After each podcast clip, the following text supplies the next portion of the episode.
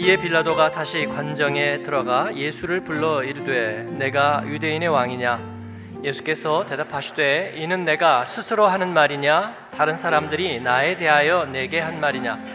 빌라도가 대답하되 내가 유대인이냐? 내 나라 사람과 대제사장들이 너를 내게 넘겼으니 내가 무엇을 하였느냐?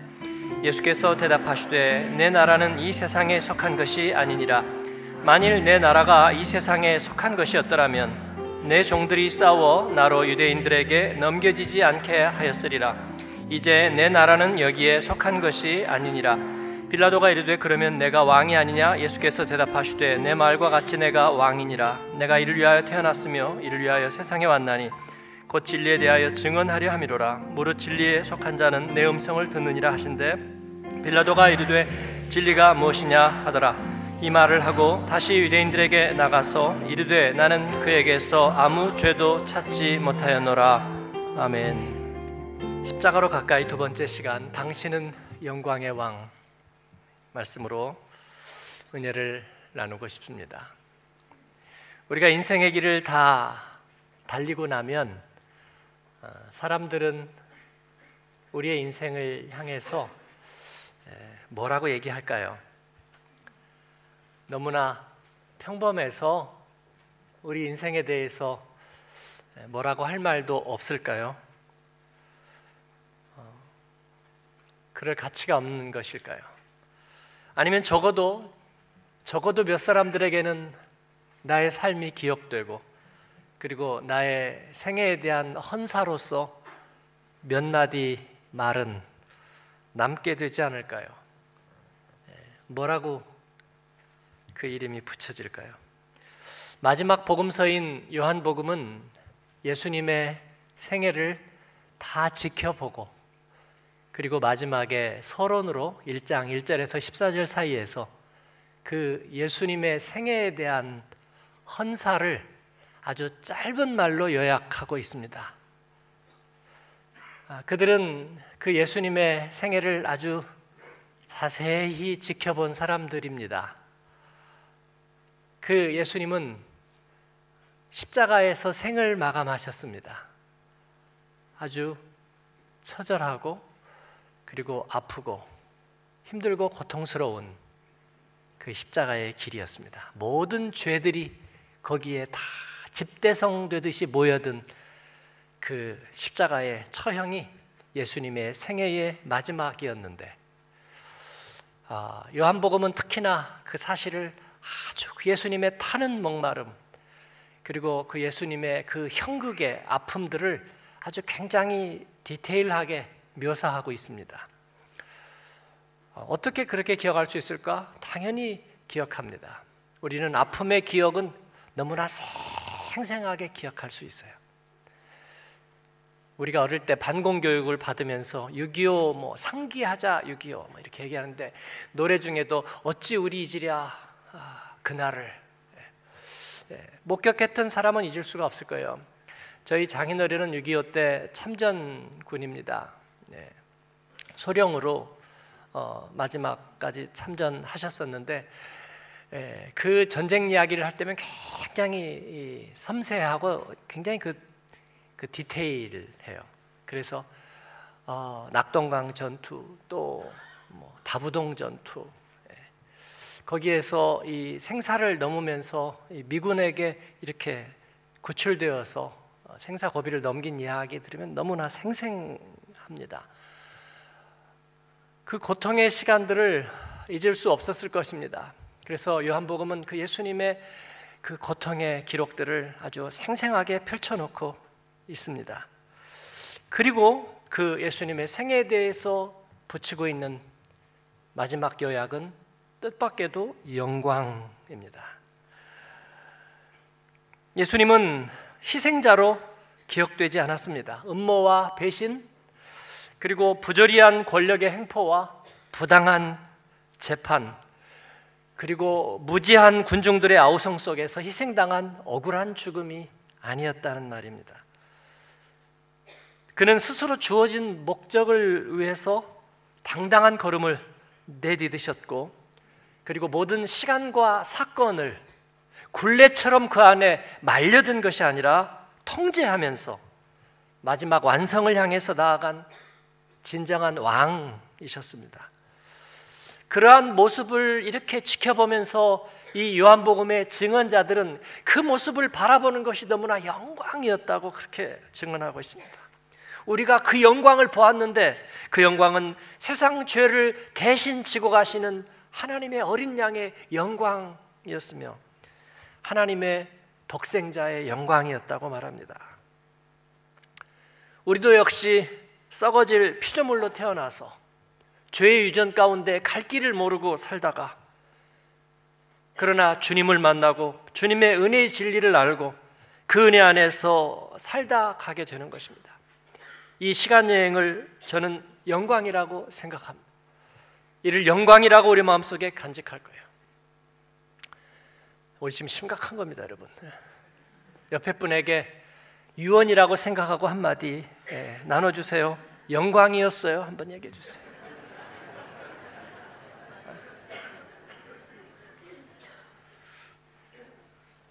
정신이 퍼쩍 들지 않으세요, 지금? 그 영광의 왕의 위엄, 그 특징은 시간과 사건의 주관자이셨다는 것입니다. 요한복음은 그가 진정한 왕이었음을 드러내주는 증거로 두 가지를 얘기하고 있어요. 첫 번째는 그가 그의 삶의 시간과 모든 사건과 환경을 스스로 주관하셨다는 것입니다. 영국 왕실에서 거행하는 행사의 특징은 시간의 정확성에 있다고 그럽니다. 아무도 지각하지 않습니다. 예. 한 번은 그 여왕이 참석하는 어, 세계대전의 전사자를 추모하는 예배에 예, 한 목사님이 참여했는데 아, 그에게는 이렇게 두꺼운 브리핑이 전달되었답니다. 그날 행사에 공식적으로 참여하는 사람들에게 예, 안내되는 공지문이지요. 예, 거기에는 오전 10시 42분에 어떤 왕실 누가 도착하고 10시 43분에 왕실에 어떤 누가 도착하고 그리고 10시 45분에는 누가 여왕 폐하께서 도착하시고 그리고 11시에 빅벤 시계가 첫 번째 울리면 전원은 착석해서 예식이 시작된다고 공지되었습니다. 그리고 그분은 그렇게 얘기하고 있어요. 과연 그 왕실의 인사들은 1초도 빠르게 오지 않고 1초도 늦게 오지 않고 정확한 시간에 도착했고 빅벤의 첫 번째 시계가 울렸을 때 전원은 착석해서 예식은 시작되었다. 그렇게 얘기하고 있어요. 어, 생각해도 멋지지 않습니까? 요한복음에는 예수님께서 이처럼 위험 있게 자신의 시간표를 지켜가고 있는 모습을 그대로 그려주고 있습니다. 요한복음 2장에 보면 예수님이 갈릴리의 혼인잔치에 가나의 혼인잔치에 참석했습니다. 예수님께서 그 잔치에 참여했는데 그 어머니 마리아가 예수님께 부탁합니다. 예수님의 권능을 드러내 달라고. 그때 예수님은 아직 내 때가 이르지 않았습니다. 시간이 아직 되지 않았다. 그렇게 말씀하고 있습니다. 중간에 폭도들이 예수님을 잡으려 할 때가 있었습니다. 그런데 아무 일도 일어나지 않았는데 이 요한복음의 기자는 그렇게 리포트를 하고 있습니다. 7장 30절에 보니까 왜냐하면 예수님이 잡히지 않은 이유는 아직 예수님의 때가 이르지 않기 때문이다. 아직 그의 스케줄이 남아있기 때문이라고 말씀하는 거예요. 프레일이라는 그 유명한 니수족을 전체를 다 선교한 유명한 선교사는 그 중국의 니수족 그때만 해도 굉장히 아직도 개화가 되지 않고 야만적인 그곳에서 복음을 전하기 위해서 산을 넘고 그리고 밤길을 다녀야 되었습니다. 그때마다 칼을 든 강도들을 만나서 강도들이 쫓아오는데 그는 쫓겨가면서도 이 말씀을 기억했다고 얘기하고 있습니다. 아직 내가 죽을 때가 아닌데 복음을 전해야 되는데 그러면서 하나님 아직 제가 잡히고 죽을 때가 아니에요. 결국 그는 잡히지 않았고요. 니수족을 다 전도하는 열매를 맺을 수 있었습니다. 예수님은 요한복음 12장 20절에 보면 이제 예루살렘으로 향하고 예루살렘에서 유월절을 맞이하게 됩니다. 이제 제깍제깍 타이머가 가동되어서 카운트다운이 되고 있습니다. 그때 유월절을 지키러 온 헬라인 몇 사람이 있었다고 성경은 얘기하고 있는데 예수님이 그들을 만났는지 그들이 왜 왔는지는 모르겠습니다. 그런데 예수님은 그때를 기점으로 12장 23절에 보니까 인자가 이제 영광을 얻을 때가 왔다고 얘기하십니다. 그리고 그때로부터 자신의 죽음을 준비하는 마지막 일들을 시작하십니다. 어떻게 그 시간을 지배할 수 있었을까? 어떻게 정확하게 그것을 맞출 수 있을까요? 영국의 왕실 행사는 어떻게 1초도 빠르지도 늦지도 않을 수 있을까요? 준비했기 때문입니다. 준비되었기 때문입니다. 여호와 일에 하나님께서 준비하셨습니다. 우리가 어떻게 때가 참에 예수님 만나고 그리고 의심 많고 무지했던 우리가 하나님의 은혜를 고백할 수 있게 되었을까요? 하나님께서 준비하셨기 때문입니다. 할렐루야. 여러분, 그래서 우리는 주님 앞에서 준비된 인생을 살아가는 거예요. 그래서 우리는 하나님 앞에 예배할 때도 준비된 예배를 드리는 것입니다. 그냥 토요일 저녁까지 세상에 취해서 황망하게 지내다가 주일 아침에 어떻게인가 자리에 와 있는 삶이 아니라 우리는 하나님 앞에 준비된 삶을 사는 거예요. 그런 은혜가 있기를 축원합니다.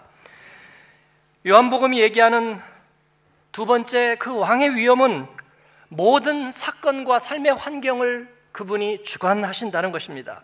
예수님은 십자가의 길을 가면서 마치 모든 것들을 예상하신 듯이 길을 가십니다. 그는 좁은 길이었고 분명히 고통의 길이었는데도 그는 강요당한 적이 없는 것처럼 행동하십니다.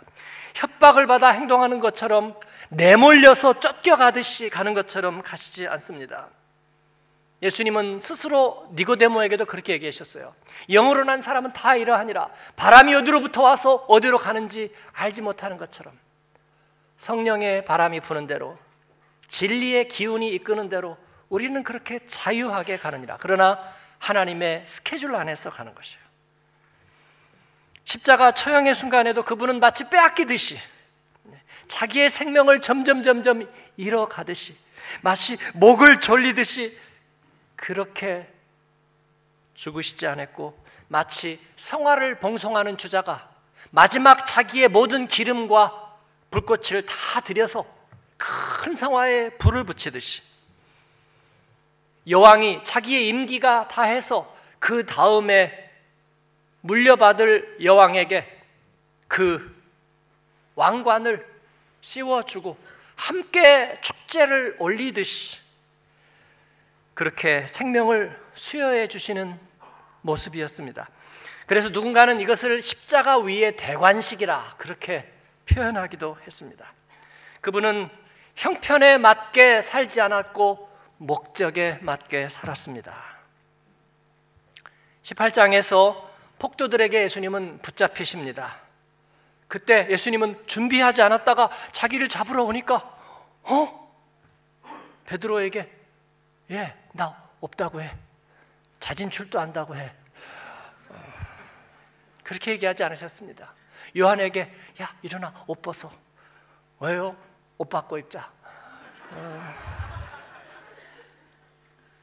마스크 끼고 그리고 모자 쓰고 그러지 않았습니다. 그 대신에 너희는 누구를 찾느냐고 주님은 당당하게 물으셨습니다. 나사렛 예수를 찾는다는 말에 예수님이 대답해요. I am he. 내가 바로 그니라. 대적들이 그 권세에 놀라서 뒤로 물러가서 다 엎드려졌다고 기록하고 있습니다. 제가 어릴 때 성경책을 읽으면서 너무나 경이로웠던 대목이었어요. 예수님이 점점 점점 이렇게 몰리면서 고통받고 사람들이 떠나고 잡혀가는 모습에 이 어릴 때부터 이 정의감이 뛰어났던 이 소녀는 굉장히 마음에 슬픔을 가지고 안타까워 하면서 보고 있는데 예수님이 내가 그 사람이다 하니까 쫙 가서 사람들이 넘어졌다. 굉장히 그게 경이로웠던 기억이 납니다. 유대인의 가장 큰 권력자인 대제사장 안나스 앞에서도 예수님은 왕 같았습니다. 이 안나스는요, 어, 당시에 대제사장이 모든 권력을 가지고 있었어요. 종교인이었지만 그들은 그만큼 세속적이었습니다. 권력과 재산과 모든 권한을 가지고 있었어요. 이 안나스는 대제사장을 이미 그만둔 지 오래입니다. 그의 아들 넷이 다 대제사장을 하고요. 그리고 사위인 가야바가 또 제사, 대제사장이요. 근데 자기는 다 은퇴했는데 왜 예수님을 신문합니까? 왜냐하면 권력자니까 그런 거죠. 예수님 데려와. 그래 놓고 자기 앞에다가 모욕을 줄 심산으로 물어보는 거예요. 네가 이렇게 얘기했다면서 다 얘기해봐. 그때 예수님께서 대답합니다. 나는 모든 것을 밝히 드러내요. 빛처럼 선포했는데 들은 사람들에게 직접 들으라. 어찌하여 내게 묻느냐고 얘기하십니다. 안나스는 이 예수님의 고결함과 준엄함에 주눅이 들었습니다. 그래서 분노하면서 하속들에게 쳐라. 그래서 예수님을 치는 거예요. 그러나 그대 앞에 서면 나는 왜 작아지는가? 안나스의 그 쫄아든 마음은 어떻게 할 수가 없었을 거예요. 그게 요즘 말대로 소위 클래스가 다르다는 거예요. 네. 그도 알고 주변인도 알아버렸습니다. 마치 권력에 의해서 구금당한 인권 지도자들이 재판장에서 재판부를 압도하는 일들이 종종 있습니다. 예수님은 그와 같았습니다. 그래서 그는 그만 자신감을 잃어버리고 가야바에게 공을 떠넘기는 거예요. 가야바는 빌라도에게 공을 떠넘기는 거예요. 빌라도는 군중들에게 떠넘기는 거예요. 예수님 한 사람을 그들이 다 감당하지 못합니다.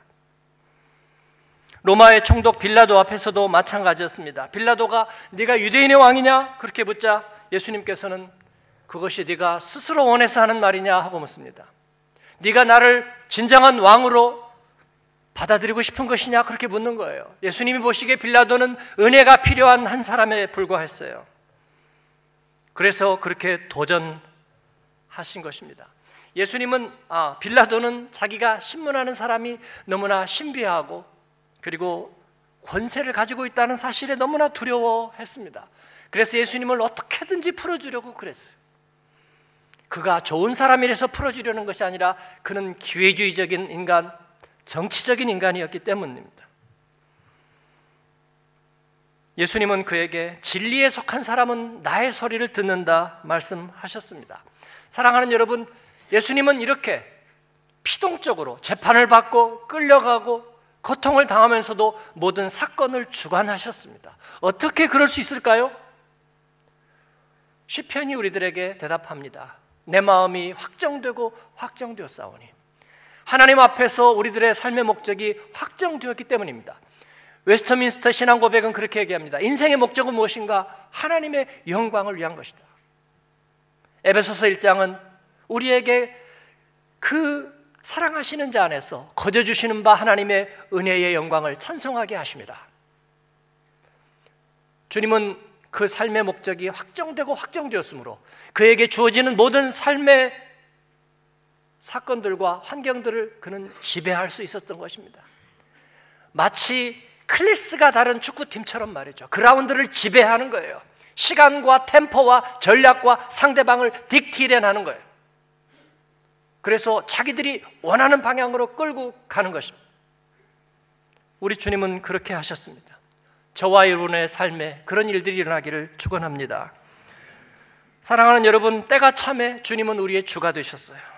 이처럼 우리는 예정하신 그때에 우리도 달려갈 길을 마치게 될 겁니다. 내몰려 가지 않고 우리는 인도되어 갈 겁니다. 하다가 패배하지 않고 우리는 완성하게 될 것입니다. 우리의 성전처럼 말입니다. 모든 것이 합력하여 선을 이루게 될 것입니다. 우리 예수의 사람들은 약하고 때로 세상에서 결핍을 경험하지만 광야의 길을 걷기도 하지만 우리는 웃자 이런 일이 이런 말 하지 않을 것입니다. 왜냐하면 우리의 시민권은 하늘에 있기 때문입니다.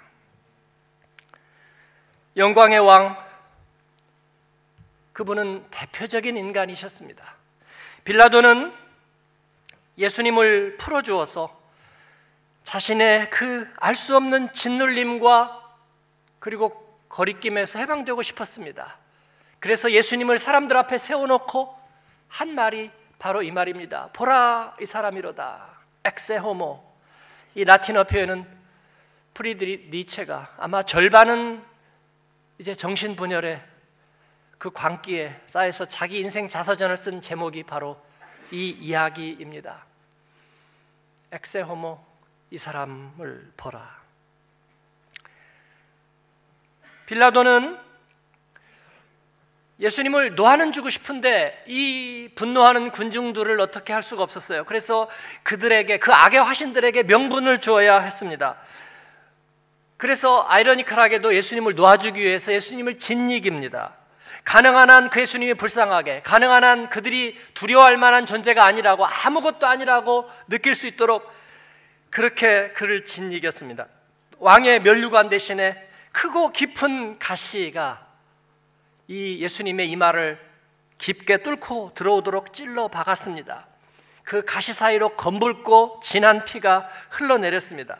그리고 사람들에게 외칩니다. 보라 이 사람이로다. 너희가 왕이라고 여기고 두려워하는 보라 이 사람. 그러나 달라질 것은 없었습니다. 빌라도는 기회주의적인 가엾은 인간일 뿐이었어요. 예수님은 그에게 자신을 의탁하지도 않았고 두려워하지 않았습니다. 예수님은 헤롯 안티파스도 두려워하지 않았습니다.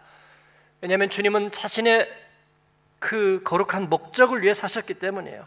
예수님의 십자가의 길에 미안합니다. 빌라도 변수는 없었습니다. 그 대신에 그가 입증한 게 하나 있어요. 빌라도가 입증한 것. 예수님은 참 인간이시라는 사실이었습니다. 그의 뼈는 으스러졌고 그의 머리에서는 진한 피가 박힌 가시 사이로 흘렀습니다. 그는 모든 정서적인 육체적인 학대를 다 받으시고 신음하셨습니다. 십자가에 그렇게 달렸고 마지막에 그를 빨리 죽음에 이르기 위해서 로마 병사 하나가 달려와서 창으로 옆구리를 쿡 박았습니다. 그곳에서 남은 피와 물이 주르르 새듯이 쏟아져 내렸습니다. 예수님은 그렇게 대리의 죽음을 죽으셨고 우리의 모든 잠재적인 형벌을 다 대신 받으셨습니다. 빌라도는 놓아주는 신용을 했지만 예수님은 죽는 신용을 하지 않았습니다. 진정으로 그는 우리의 생명을 위한 숙주가 되셨습니다. 그리고 영원한 생명의 백신이 되셨습니다. 이 예수님의 마지막 일정은 정확하게 집행이 되었어요. 예수님의 재판이 끝나고 십자가에 넘겨준 시점은 6월절의 절기가 가장 그 정점에 이르는 6월절의 예비일, 즉 6월절 양을 잡는 시간. 그때는 육시 정오입니다. 그 정오의 시간에 6월절 양을 잡는 거예요. 이스라엘을 애굽의 노예된 땅에서 불러내어서 하나님의 모델 하우스로 삼으시는 그 출애굽의 절정인 6월절 양을 잡는 그 순간에 예수님의 재판이 끝났고 그리고 주님은 십자가에 넘겨지는 것입니다. 이 새로운 6월절은 모든 인간을 죄에서 자유케 하는 전환점이 되었습니다. 죄는 대륙을 넘어서도 전염시킵니다. 이 죄의 경향성은 무슨 포스트 모더니즘 때문이 아니라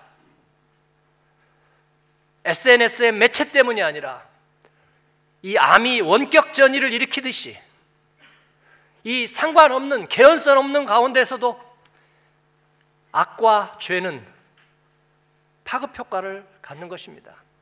그렇다면 우리 주님의 은혜는 더욱 그러합니다. 예수님의 생명은 한 번 그리고 영원히 우리를 위한 생명의 길을 여신 줄로 믿습니다. 그의 길은 우리의 길이 될 것이고 그는 새로운 아담 그리고 대표적인 인간이 되셨습니다. 그의 고난이 우리를 자유케 하고 그래서 그래서 어떻게 되는 겁니까? 우리도 대표적인 인간이 될 것입니다. 모델이 되는 것입니다. 의롭다함을 받은 죄인의 모델이 되는 거예요. 우리는 상처 입은 치유자의 모델이 될 것입니다. 우리도 사건과 환경을 우리도 하나님 앞에서 우리가 스스로 지배하고 관리해 가면서 주님 앞에 살아갈 것입니다. 이끌리듯이 내몰리듯이 살지 아니하고 하나님 앞에 인도되어 그 주님의 길을 따라가는 저와 여러분이 되기를 축원합니다. 세 번째는 그 영광의 왕은 다 이루셨습니다. 예수님은 십자가 형틀 위에서도 모든 상황을 주관하셨죠. 여러분, 어, 좋은 리더라면, 좋은 연출자라면, 그리고 정말 사랑하는 부모라면 어떤 상황에서든지 상황을 주관할 것입니다. 그렇죠? 콩이 두 쪽만 있어도 자녀들을 어떻게 먹여야 될지 상황을 지배하고 장악할 겁니다. 우리 주님은 그러셨습니다. 왜냐하면 그분은 왕이시기 때문입니다. 겟세만의 동산에서도 제자를 배려하셨습니다. 그리고 십자가 위에서도 이름을 알 수 없는 제자에게 자기 육신의 어머니를 부탁합니다. 잘 모시라고 당부합니다. 그리고 그는 그 목마름의 시간을 거치고 그 하나님께조차 얼굴을 가리운 그 유기의 순간들을 인내하면서 마지막에 그렇게 고백하십니다. 테텔레스타이 다 이루었다. 다 성취했다. 그렇게 고백하십니다.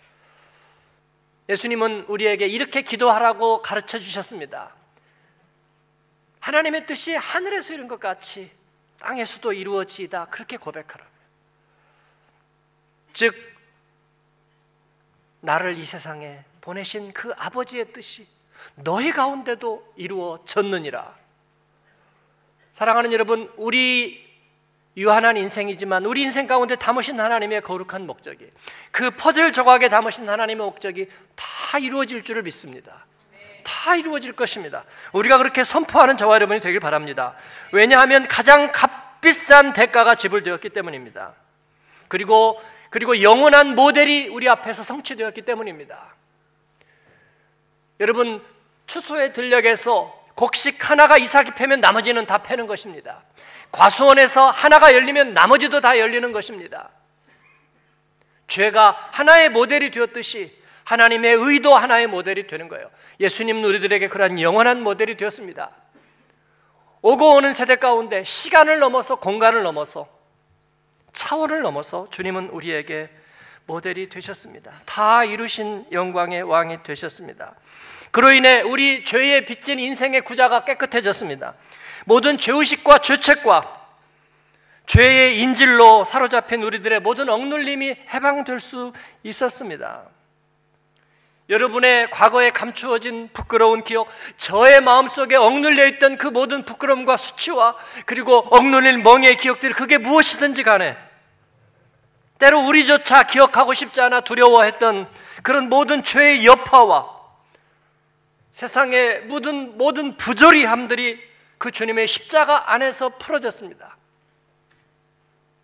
그로 인해서 가졌던 모든 마음의 병과 육체의 질병의 원인들이 노임을 받게 된 줄로 믿습니다. 할렐루야. 사랑하는 여러분, 그는 참된 왕, 영광의 왕이었습니다. 그래서 그의 모습은 영광스러운 거였어요.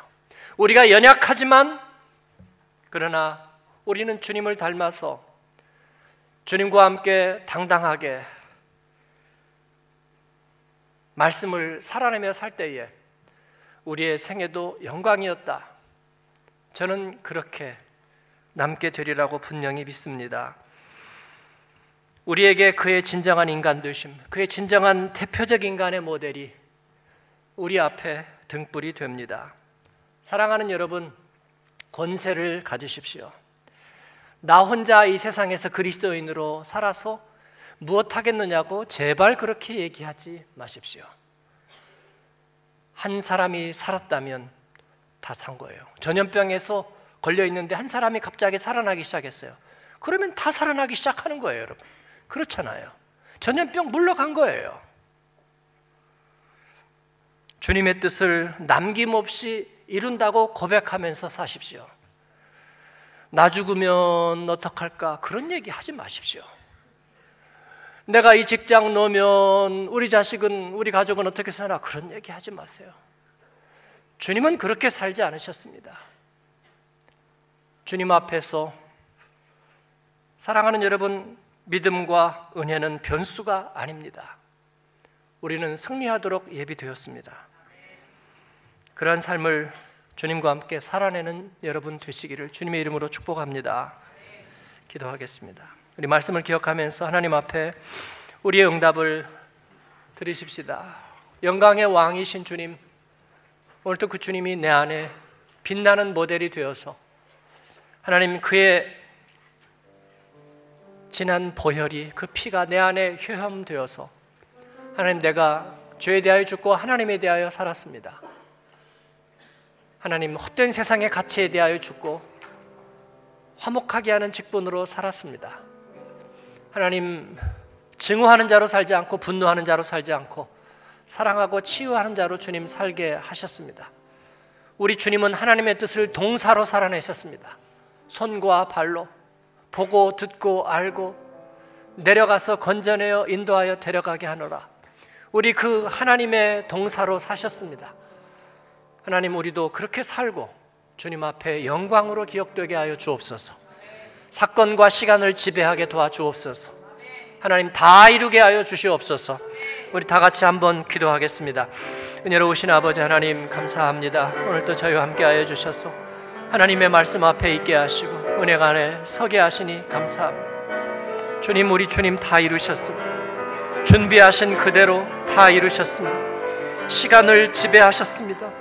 하나님 왕의 행차만큼이나 주님은 정확하게 한 치의 오차도 없이 하나님의 마음대로 내 마음이 확정되고 확정되어 싸우니 아버지 주님의 기뻐하시는 길을 가셨고 마치 대관식처럼 하나님 성화의 마지막 봉성자처럼 주님은 우리 가운데 그렇게 휘날레를 주셨고 하나님 그 안에 우리가 살게 하셨습니다.